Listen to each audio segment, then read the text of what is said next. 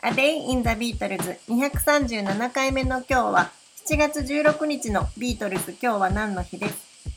1964年の7月16日、ビートルズは BBC ラジオの新番組トップギアの初回の放送に出演しました。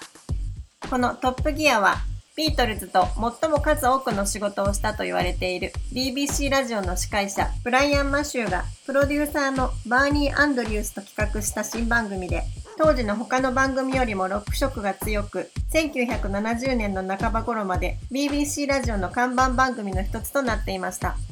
ビートルズはこの第1回の放送のメインゲストとして放送日の2日前7月14日にロンドンのブロードキャスティングハウスでレコーディングを行っています。この日ビートルズは午後7時から11時の間に Long Tall Sally, Things We Said Today, Hard Day's Night, And I Love Her, I Should Have Known Better, If I Fell, そして You Can't Do That の7曲をレコーディングしています。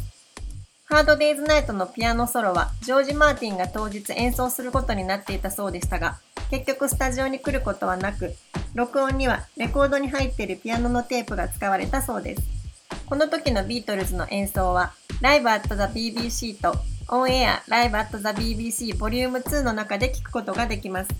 当時、イギリスではミュージシャン組合の取り決めで、レコードが売れなくならないようにと、ラジオでは生演奏を放送することになっていて、ビートルズも当然番組のために生演奏をしているわけですが、当時の音源を聞くと、ビートルズの演奏力の高さと BBC の録音技術の高さに感心してしまいます。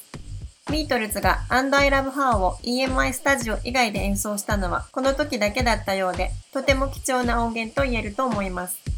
トップギアの第1回の放送は1964年の7月16日の午後10時からオンエアされています。ビートルズはこの日と1964年の11月26日の2回このトップギアに出演しています。A Day in the Beatles 238回目おしまいです。